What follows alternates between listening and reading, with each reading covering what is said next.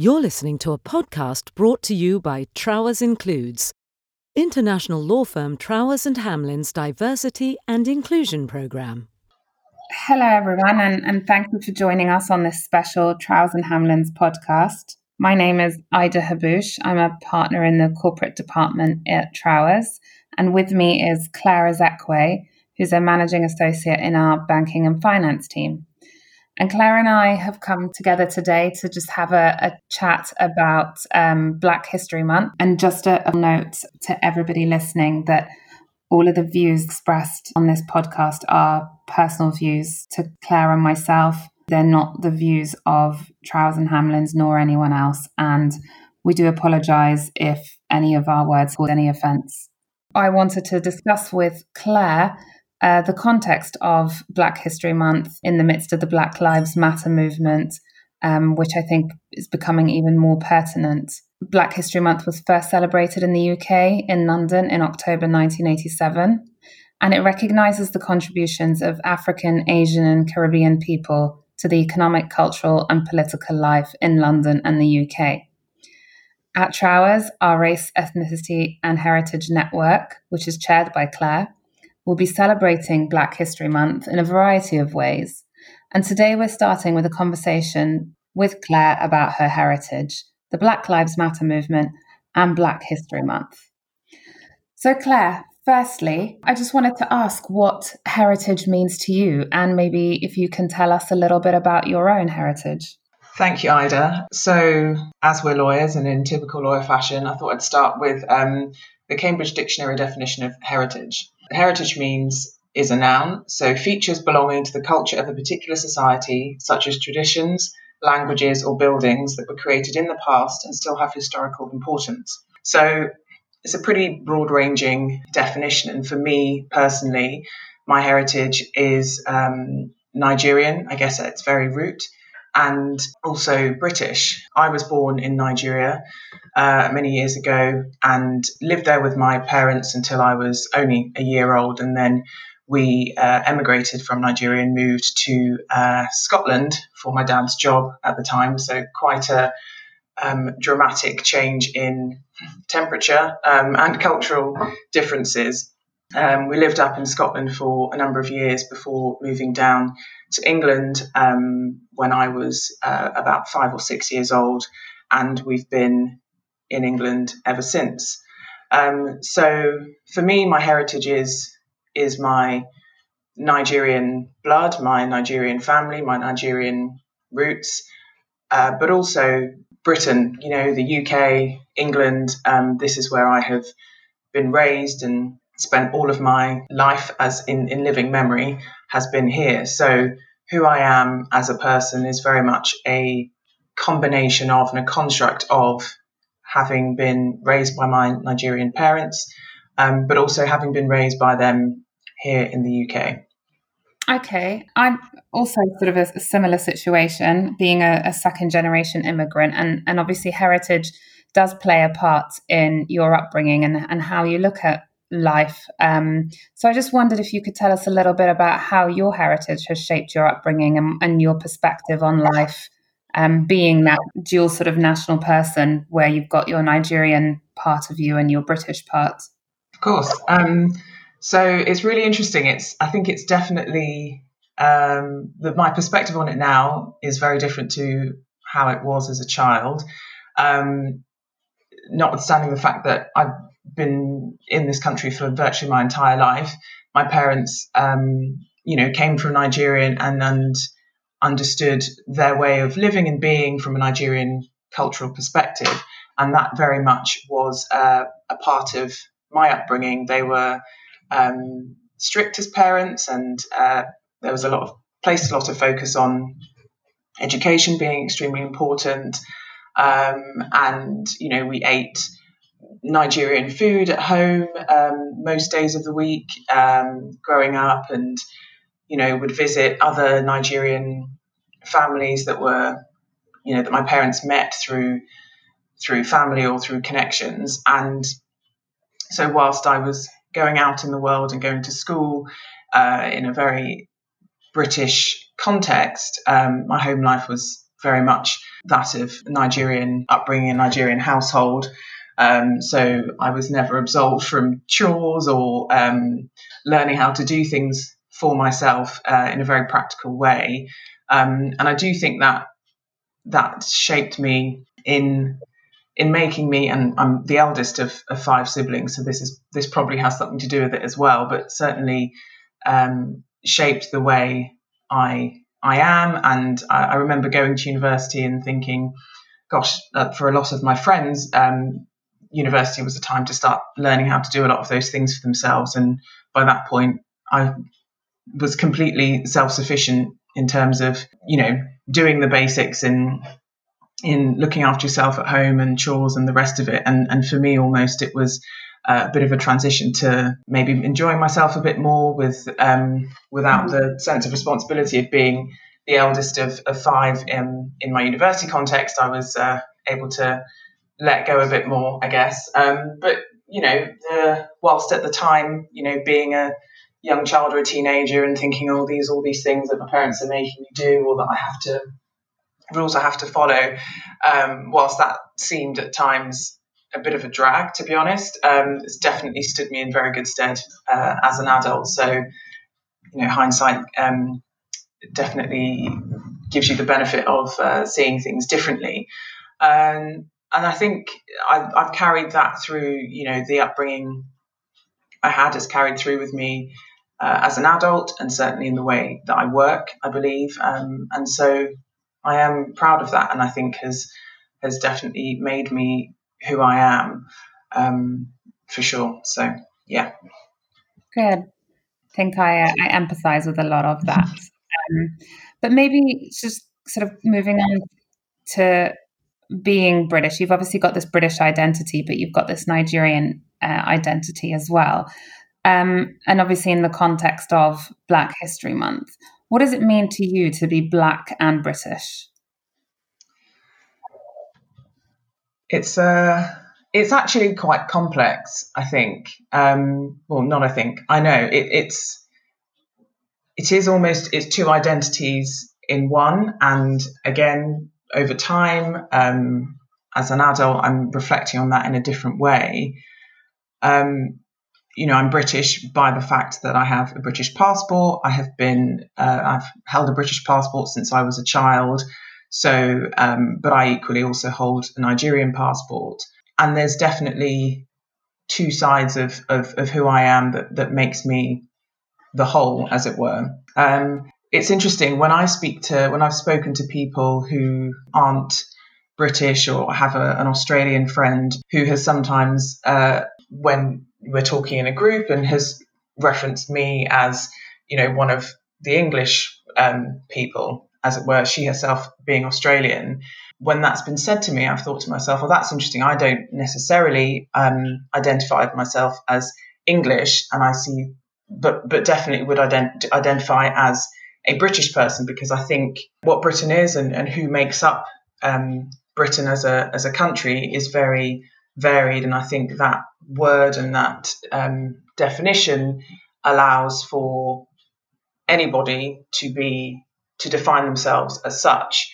But I think our history as a country is quite complex, and so and that I have felt that complexity perhaps in in my own identity in terms of who other people might perceive me to be based on the way I look, but also based on how I speak. So for me, being black and British um, is about my cultural heritage as a, a, British person, having lived here, and and my view of the world very much being dictated by life in Britain, um, but also with a recognition and appreciation for for my roots and and where I've come from, and um, and that that is still very much a part of me and very much a part of this country overall. I think with the the historical links that Britain has to two other countries across the world, um, originally as the Empire, now as the Commonwealth.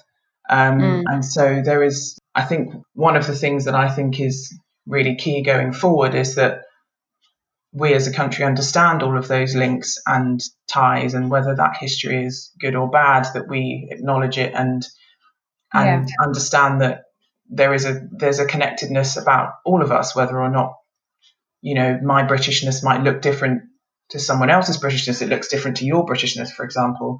So that would be what it means to me, I think. And you mentioned sort of the, the long and, and complex history that um, Britain's had with the Commonwealth countries and the countries that used to be in the British Empire. And you've quite rightly, and I agree with you completely, when you say we've got to acknowledge the history, we can't just erase it, and we've got to sort of learn from it. So, how do you feel when you see things like the statues of various past historical figures being being vandalized, being torn down? What, what's your take on that? Do you think that we should acknowledge that they've happened and, and give them a, a place, or do you think that they shouldn't be celebrated in that way?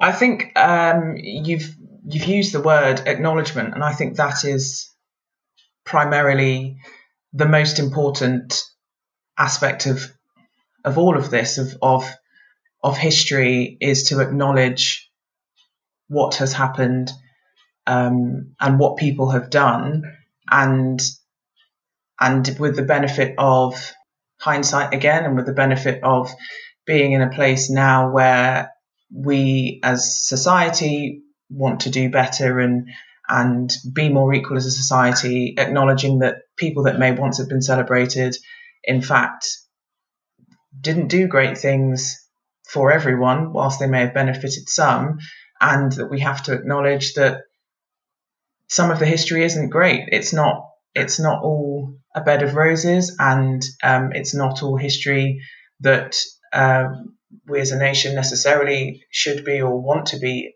or can be proud of. But those things happened, and those things very much shape the country that we are in now and society today. And I think understanding that better will certainly be beneficial in the long run because then perhaps we can all learn to understand a bit better the perspectives we're coming from. Now, I, from a personal standpoint, in terms of seeing statues being torn down and the like, to be honest, the, one of the main things that struck me was that I didn't have any of this knowledge historically. I just I realised how little about of Black British history or of, of this or of the slave trade that and Britain's you know own history of slavery that I knew about. So very little of it. Uh, so much so that it that it makes me sometimes uncomfortable to to necessarily comment because I think well I don't know the full history so I'm I'm aware that there's there is a lot out there. Um, and that was that is perhaps problematic for me because I'd like to be better informed to understand the the points of view that I'm putting across. But at the same time, I think that's a fundamental problem that we now find ourselves in is that we don't understand our history as a country in, to the fullest yeah. extent, and as such, it causes problems for for the way we live now and for people understanding how we've come to be who we are and and, and be the country that we are as, as Great Britain. Yeah, no, I, I agree with you. And just linked to that, I mean, obviously, 2020 has been quite a um, turbulent year um, in general, but it's also been quite a seminal time in terms of highlighting the Black Lives Matter movement and the issues of racism all around the world. And not just historical racism, but racism that persists today. Um, and it might be that there's sort of a lot of the racism that maybe we in our world, Claire, and I mean this sort of personally, maybe we don't see or feel on a day to um, day, day to day sort of aspect, but maybe it's because either we we're sort of in a in a I suppose more understanding environment, or it may be that we we've been conditioned to not even think about it. But maybe, sort of, given that it's all been highlighted through the Black Lives Matter movement, has anything changed for you personally since all of that, since the George Floyd and, and all sort of everything that's happened this year? Um, yes, I think it has um, been, as you say, quite a seminal time generally, but for me personally, when I, I remember seeing on social media, um, you know, posts about George Floyd after after he was killed, and I think it was the last weekend of May. I remember, I remember being very conscious that this particular incident felt different somehow, and I, mm-hmm. in some respects, I remember thinking, well, this has happened before. This is not the first time that we've seen something like this, and but I was somewhat surprised to see how many other people seem to also be engaging with and responding to the fact that this had happened and responding with the same level of outrage and upset that that frankly the black community experience every time something like this happens.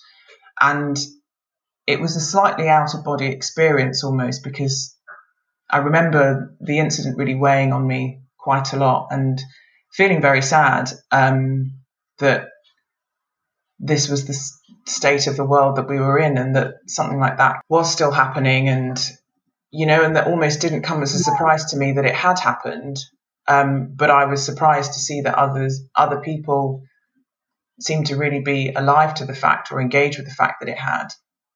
Um, so it was I mean I didn't I did not watch the um, the video myself. I I, I just didn't I didn't I didn't need to to understand the the magnitude of what had happened and the trauma. And frankly it was it was incredibly brutal. And I think that's perhaps again one of the reasons it it resonated with people. And we're in a pandemic and you know and the rest of it. But after that I remember really just starting to reflect myself and think, you know, when you uh, the social media was just awash with everything, you know, um, yeah. resources on how to be anti-racist and resources on and, and, information about the types of racism people face day to day, microaggressions, and and it isn't just the very brutal killing of black people by police. You know, that's one quite extreme end of the spectrum. It's all the other bits in between, or that are, you know, lesser than that day to day, but still are things that people experience. And I really reflected on a lot of things that I had experienced through my life. And I think I've been particularly fortunate not to have suffered much overt racism. But I remember mm-hmm. an incident when I was a child and I was at the airport with my parents and we were coming back from a holiday and you know everyone hustle and bustle and everyone you know just wanting to get home and off the plane and out of the airport and a man um, racially abusing my dad. I remember um, being, I think, a teenager with my brother, who's basically the same age as me.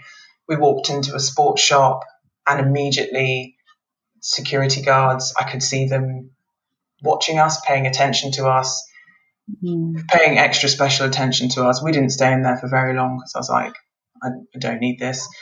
Um, I just, and I remember comments that people have made to me, um, perhaps innocently. In fact, for the I'm sure for the most part, very innocently, that I have just let slide, or or even not even acknowledge that they might be a problem. I have just accepted that that is how things are for me or for my family, or you know, as a as black people.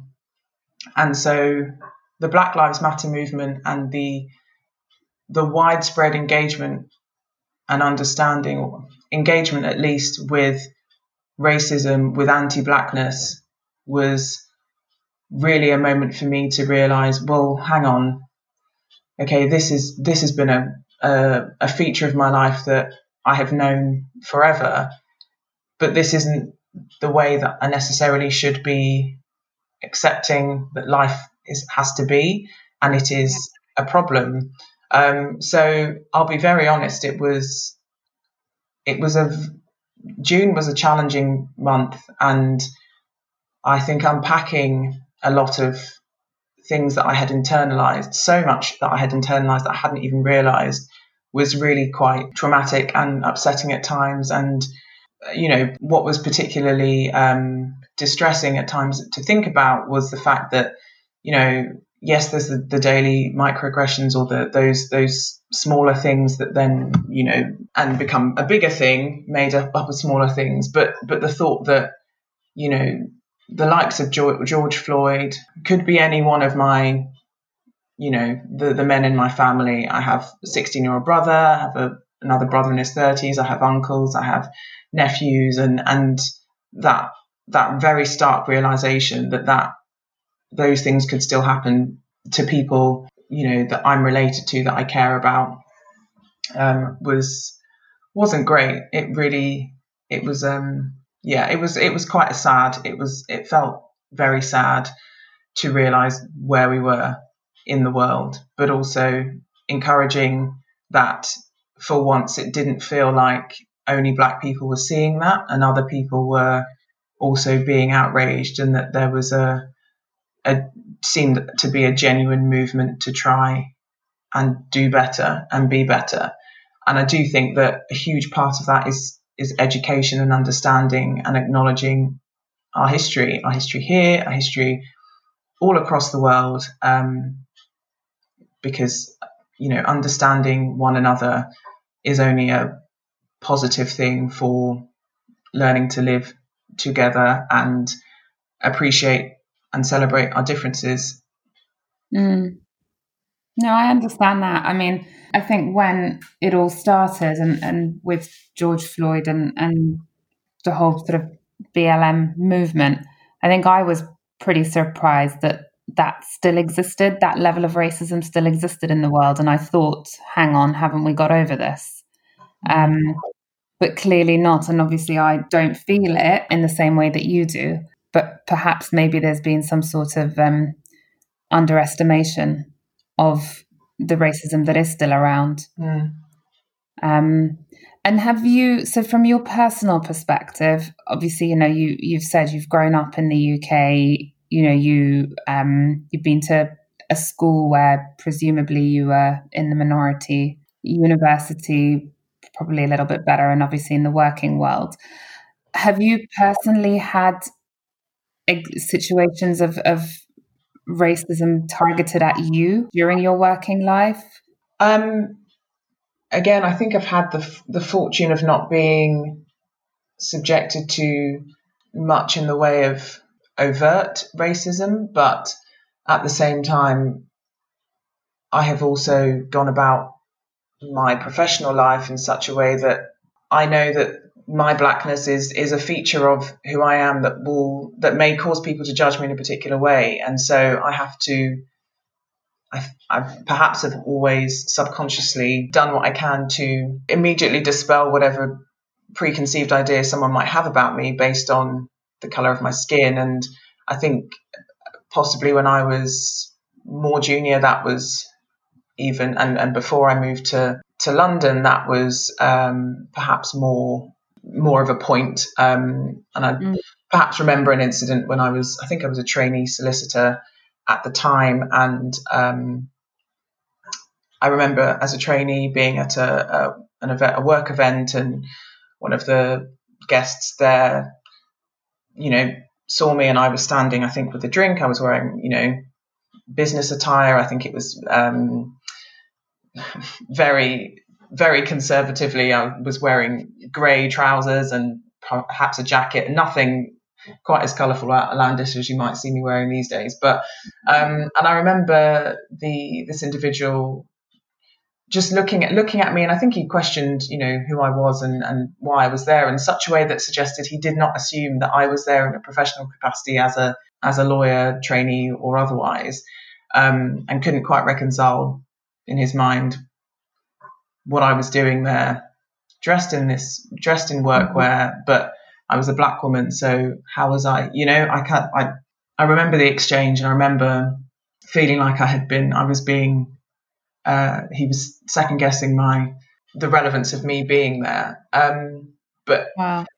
So you know, and these things there, there might there may well have been more incidents like that, but I think I have just wired myself to power forward and and um, show people who I am and what I'm capable of, and and do the most to very quickly dispel any unconscious bias they may have towards me that they may not even realise they do have. Um, but yes, yeah. it would be naive of me to say that I had never, you know, the, the fact that I my default position is to, to be and act a certain way, um, just because I'm I have to assume that people will judge me based on the color of my skin, um, perhaps says it all really. Yeah, and I think that you're right. That's probably the, the key thing is that you've probably um, conditioned yourself not to even think that those comments are are anything at all, um, mm. and that you have to just live with it, which shouldn't really be the case. I mean, I think we need to appreciate what color we are, but also not be made to feel like we are different or a minority or whatever the case may be. Yeah. Um, Okay, and then I, I, know obviously at Trowers and you and I being part of the diversity committee, we we've focused a lot on heritage and and race, and we know that people are willing to be allies and want to be allies and want to help and want to highlight these issues. And we as a, a subcommittee are doing a lot for Black History Month um, this month.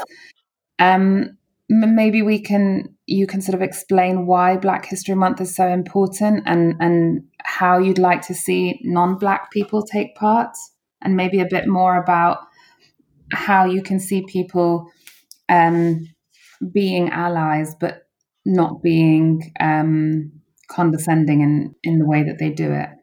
Yeah, of course. Um, so, as you touched on at the beginning, Black History Month is um, really a celebration of and recognition of the contributions of um, black people um, to life in the UK. Um, and so I think it's important for exactly that reason to celebrate the contributions of black people, um, particularly where more often than not, the narrative about around black people can be quite negative. Um, and so it's it's really important to remember and acknowledge the huge range of black people in the UK who have who have uh, you know and across the world really who have um, contributed to society in a positive way but at the same time it would be great where we don't have to have just one month where that is acknowledged and that actually people are just um, acknowledged and celebrated for their individual contributions at, at any point in the year, at any time. But you know, we are where we are, and so having a month like Black History Month just allows that focus um, to be on the narrative of the great and the good of our society um, and you know our, our black culture in this country. Um, I think, as I've said before, one of the key things and one of the most important things of all of this, and, and, and I think one of the key focus areas with um, Black History Month and engaging with it is around education, is around understanding. Um, and, you know, I would encourage anyone just to find something out about Black history, anything, you know, you can pick a topic of something that's in, interesting to you, sporting, entertainment, science, whatever it may be. And the history is there. It's just not something that we have um, necessarily been taught uh, or that is brought to our attention, you know, through schooling. But the history is there, and and actually learning about it is really valuable and um, can help change perspectives on on things that we thought we knew. And understanding and education, I think, leads to more tolerance. And mm. so I think I would like to see people just demonstrate a willingness to learn a bit more or understand Black history and acknowledge that it is completely relevant to British society, British culture, you know, and Britain as it is today. Um, it's been hugely encouraging and uplifting to see so many people, you know, both at our firm, but also just more widely, you know, social media shows you everything really, but that are willing to be allies and and some of that is performative, but there's a lot out there that isn't. And I think one of the key things in being more than performative ally is is exactly is doing that work, but doing that work on a you know on a continuous basis. And reading one book won't won't change that, but it's a it's a really big start. And continuing to engage in these conversations, difficult as some of them are, um, and also listening and um, accepting that the experiences that people have that they're ex- that they have that they may say that they've had whilst those don't resonate with you on a personal level because you may yourself may not have experienced it doesn't negate the fact that someone else has and yeah. just having that capacity to to listen and empathize and perhaps try and see see in the world how things might be structured in such a way that a whole group of people are at a disadvantage purely based on the color of their skin or you know and there are so many other factors that that general message and theme of education and understanding and listening goes across all differences that anyone may have any of those characteristics that that the law protects to you know to benefit people who are otherwise disadvantaged because of a particular feature of themselves. You know i think we can we can all if if this pandemic has taught us anything it's it's that you know slowing down and taking time to engage with each other is really really important and i think we should be trying to do that in all aspects of our lives and and for black history month i think educating ourselves and celebrating our whole community and supporting that community is really valuable. Thanks, Claire. And thank you for all your answers as well. I think that's been really interesting and really interesting for me in particular as well to hear your thoughts and your experiences. Um, and I think just as a final message to everybody listening, education is, is the key. And we ourselves may not know as much as we should about our various backgrounds and the history of the country that we live in and come from. And that's probably where we should all start. So thank you very much for your time, Claire. Thanks, Ida. You have been listening to a podcast brought to you by Trowers Includes, international law firm Trowers and Hamlins diversity and inclusion program. Find us at trowers.com forward slash Trowers Includes and join in the conversation on Twitter at Trowers, hashtag Trowers includes, or find us on LinkedIn and Instagram.